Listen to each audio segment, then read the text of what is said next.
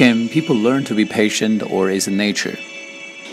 Personality wise, nothing is totally natural or nurtured. Psychological studies show that people are born with a mix of the following characters cholerical, sanguine, melancholy, and phlegmatic. We may find that some kids may focus on something for a long time, while others, uh, who severely lack patience after a period of training, can also become patient by learning musical instrument or fine art.